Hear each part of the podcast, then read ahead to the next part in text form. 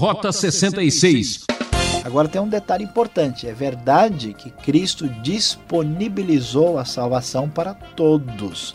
Ele abriu o acesso a Deus, mas não é verdade que todos a têm automaticamente. Aqui é Beltrão à sua disposição. Esse é o seu programa Rota 66. Muito obrigado por sua audiência e carinho. Estamos estudando a carta aos Hebreus, um dos últimos livros do Novo Testamento.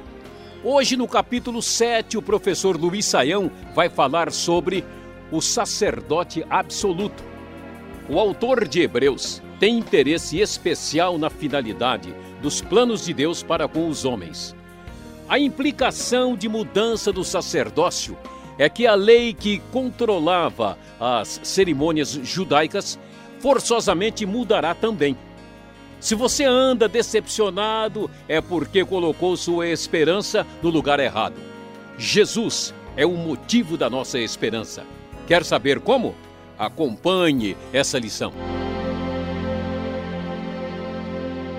Com a NVI, lemos a partir do versículo 1: Esse Melquisedeque, rei de Salém e sacerdote do Deus Altíssimo, encontrou-se com Abraão quando este voltava depois de derrotar os reis, e o abençoou, e Abraão lhe deu dízimo de tudo.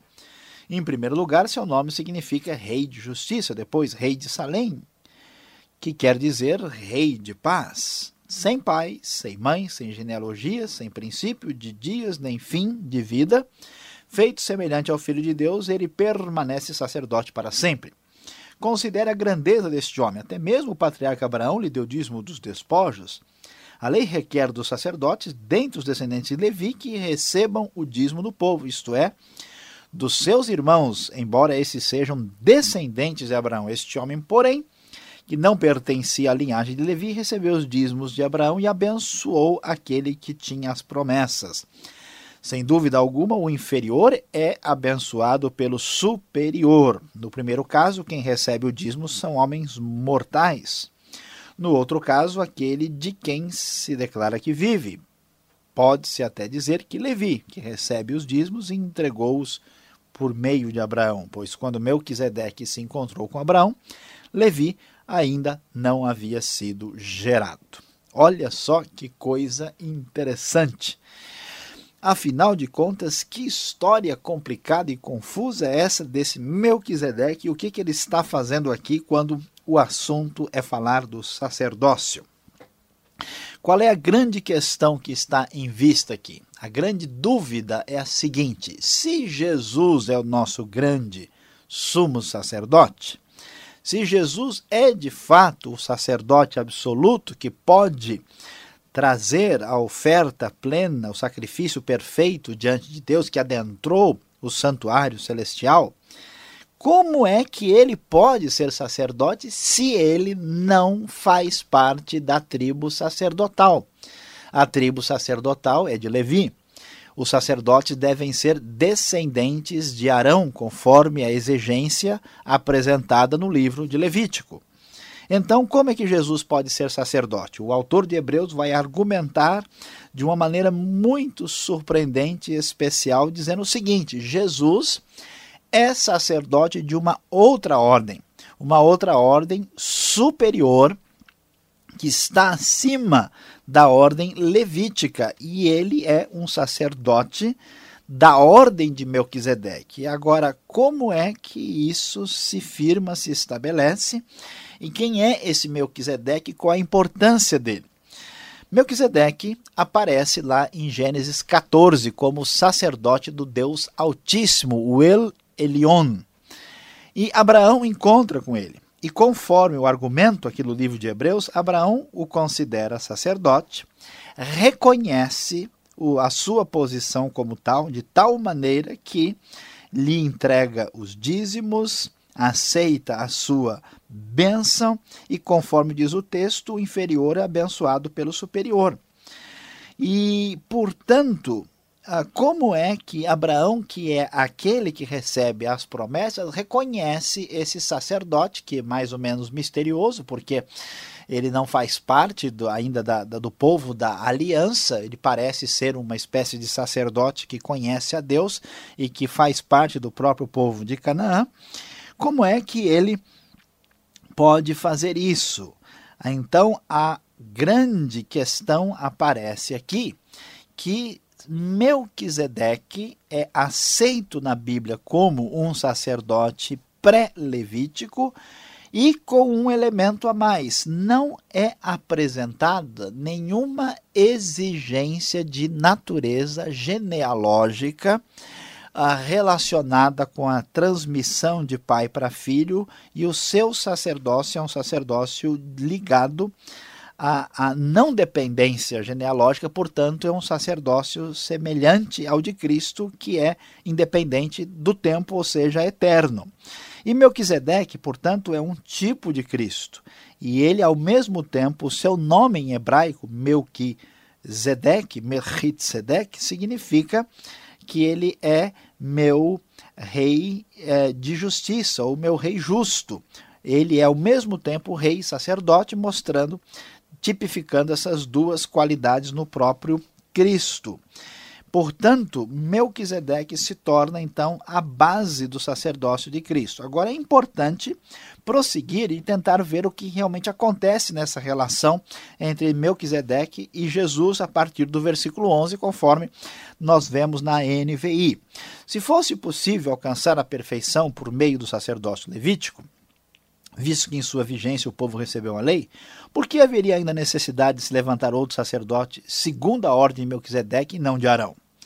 Certo é que quando há mudança de sacerdócio é necessário que haja mudança de lei. Ora, aquele de quem se dizem essas coisas pertencia a outra tribo da qual ninguém jamais havia servido diante do altar, pois é bem conhecido que o nosso Senhor descende de Judá, tribo da qual Moisés nada fala quanto a sacerdócio. O que acabamos de dizer fica ainda mais claro quando aparece outro sacerdote semelhante a Melquisedeque alguém que se tornou sacerdote não por regras, regras relativas à linhagem, mas segundo o poder de uma vida indestrutível, porquanto sobre ele é afirmado: Tu és sacerdote para sempre, segundo a ordem de Melquisedeque, o que é uma citação do Salmo 110, versículo 4, reforçando o argumento do autor de Hebreus.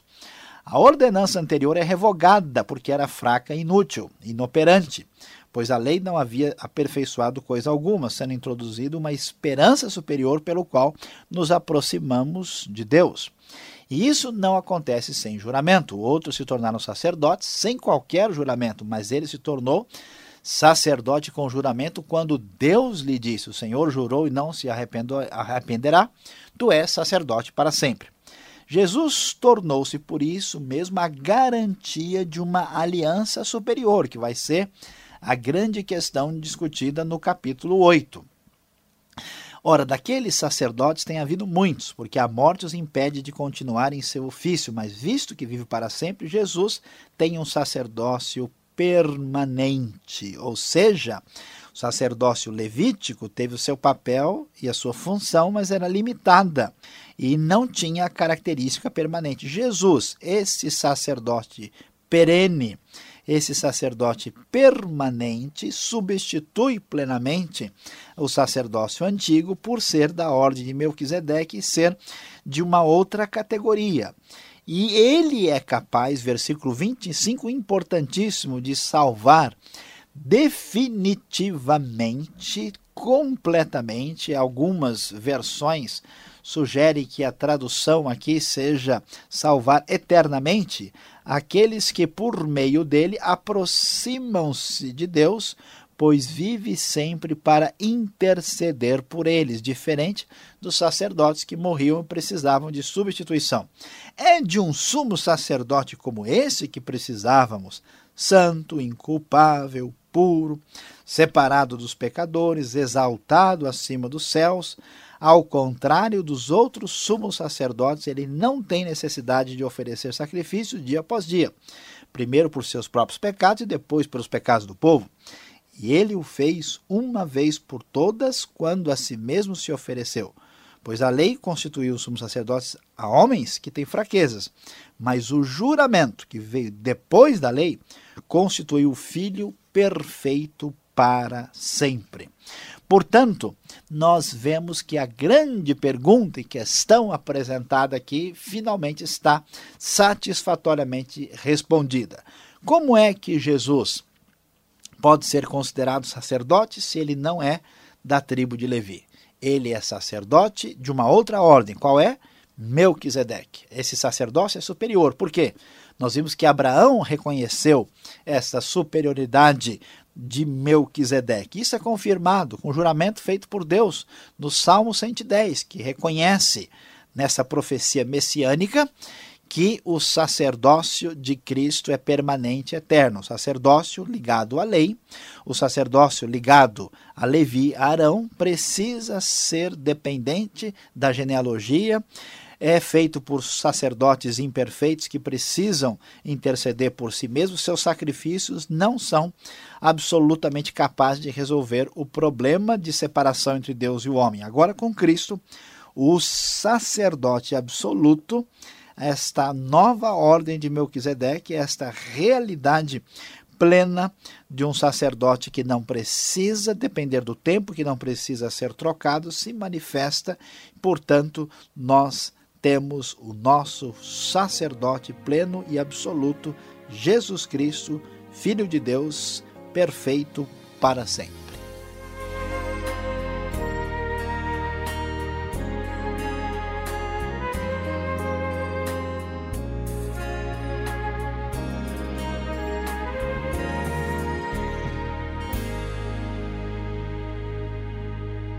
Você está ouvindo o programa Rota 66, o caminho para entender o ensino teológico dos 66 livros da Bíblia. Hoje, estudando o capítulo 7 de Hebreus com o título O Sacerdote Absoluto.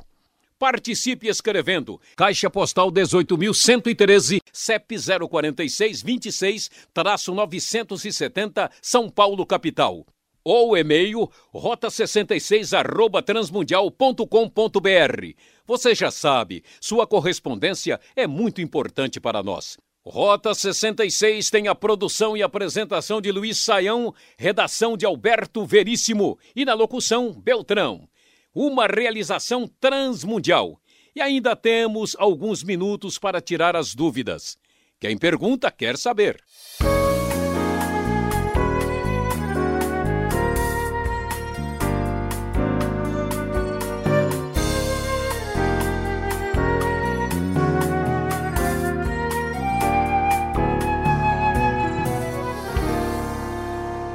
Ok, vamos nós agora então para a segunda parte do programa. E você agora que acompanhou a exposição do capítulo 7 de Hebreus, tem alguma pergunta sobre Melquisedeque, não é isso? Pois é, Saião. Aqui estamos para saber de fato quem seria esse Melquisedeque. Alguém já disse que talvez poderia ser o próprio Jesus, uma teofania. Nós temos base para dizer isso?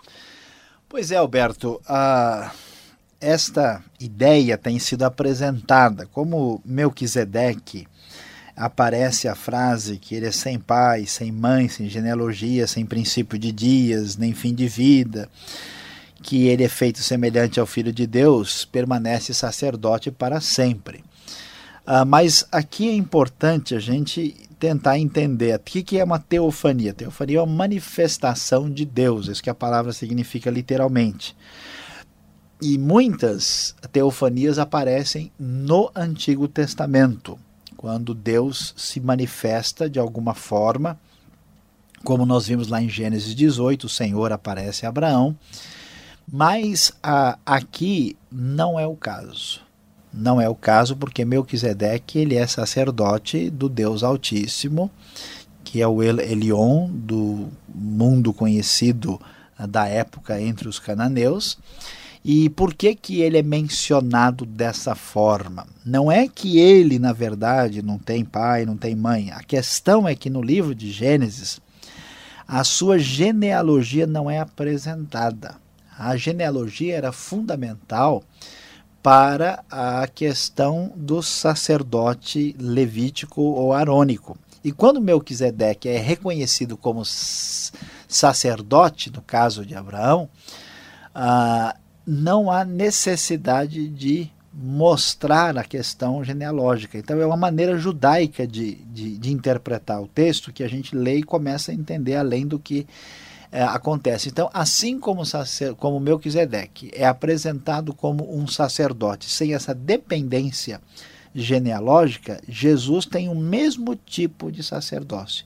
Mas não podemos pensar, imaginar em Melquisedeque como uma espécie de ser diferente, separado, como se fosse o próprio Cristo. Não há base para ir tão longe. Ele é sim um tipo de Cristo, né? por ser a tipo é quase como que um símbolo anterior, né, por fato dele ser rei, ser sacerdote e ser diretamente comparado aqui em Hebreus capítulo 7. Então tá aí a nossa resposta sobre o assunto. Agora, a dificuldade que eu acho que algumas pessoas têm em relacionar Jesus como grande sacerdote e ao mesmo tempo como o Cordeiro de Deus, né, o sacrifício. Como é que que fica essa situação? Ele é um sacerdote, mas ao mesmo tempo ele é, ele é a oferta, né? Então são duas naturezas distintas aí, não é? Pois é, a pessoa de Cristo é a grande resposta de Deus para todo o problema da humanidade. Então, ah, de fato, Jesus tem papéis diferenciados na sua obra de salvação. Jesus é totalmente humano e é totalmente divino. Jesus, ele é profeta, ele é sacerdote, ele é rei. Jesus tem muitas qualificações, a sua obra, nós vamos poder ver aqui no Rota 66 com detalhes isso, a sua obra é bem ampla, bem extensa. Então é verdade que eh, o Jesus é o sacrifício pelo fato de ele ser absolutamente sem pecado. Não poderia ser apresentado nada maculado. Por isso que ele é o Cordeiro de Deus imaculado, né, que tira o pecado do mundo. O sacrifício de Cristo tem um valor eterno porque ele é humano, mas é divino também. Então o sacrifício é real por ele ser humano, tem é, extensão absoluta e valor eterno por ele ser absolutamente divino e é um sacrifício absolutamente aceitável porque é puro e ele é sem pecado.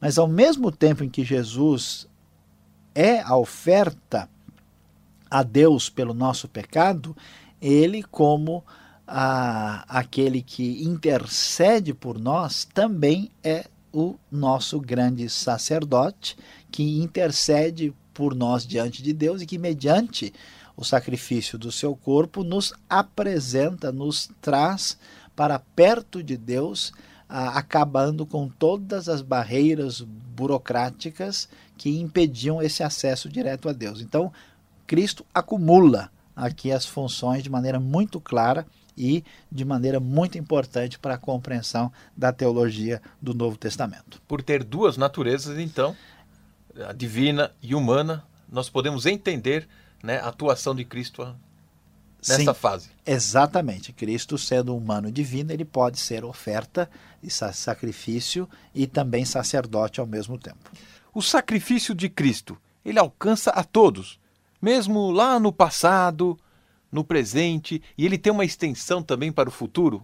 Olha, Alberto, essa pergunta é importante, porque é, ele é um sacerdote né, eterno. Né? A sua obra versículo de número 3 fala, né, ele permanece sacerdote para sempre, quando faz a comparação com Melquisedeque.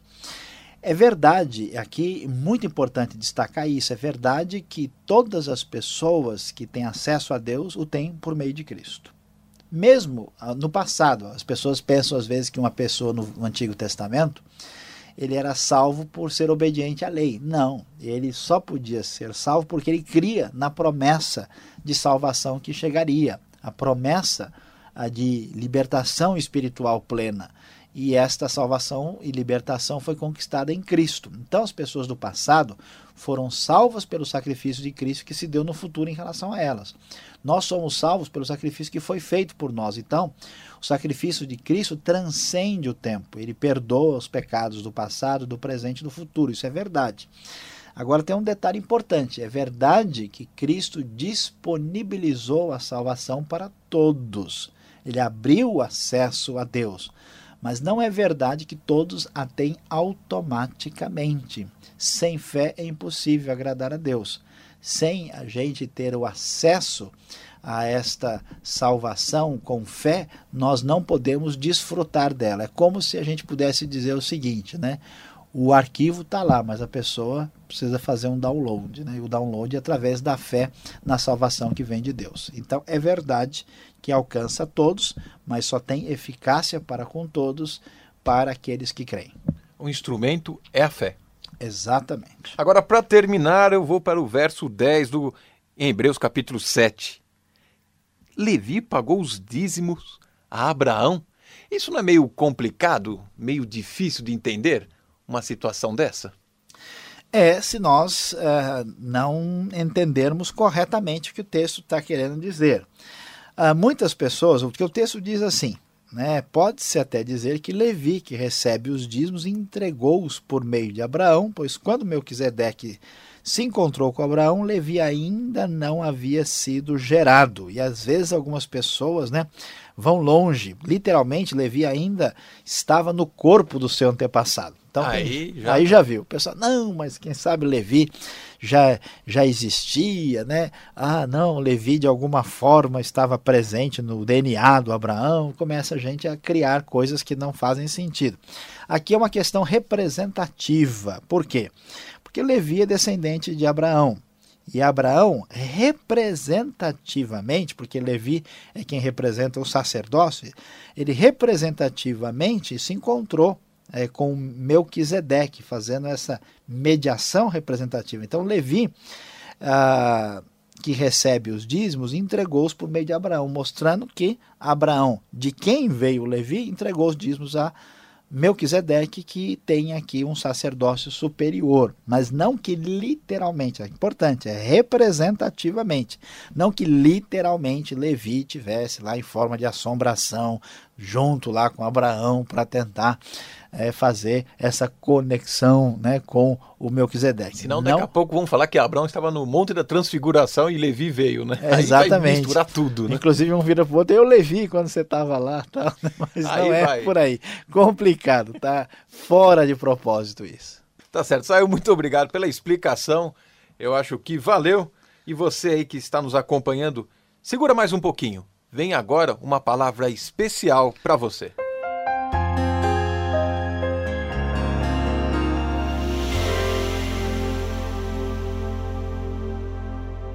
Hoje estudamos aqui no Rota 66, o capítulo 7 de Hebreus, falando sobre o sacerdote absoluto Jesus Cristo, nosso Senhor. E a grande lição que descobrimos surge diretamente do versículo 25, que diz: Portanto, ele é capaz de salvar definitivamente aqueles que por meio dele aproximam-se de Deus, pois vive sempre para interceder por eles. A grande verdade é que Cristo intercede por nós diante de Deus.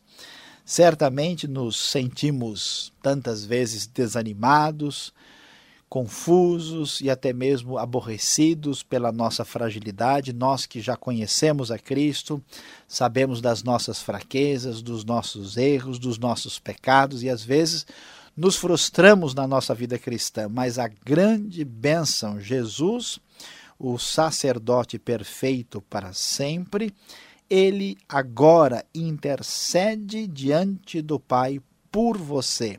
Ele é o caminho, ele que aproxima, ele pratica esta intercessão em favor da sua vida. Isso deve encher o nosso coração de tranquilidade e confiança. Não se esqueça Jesus, o sacerdote absoluto, intercede por você e isso lhe garante toda tranquilidade em relação à sua vida com o próprio Deus, nosso Pai.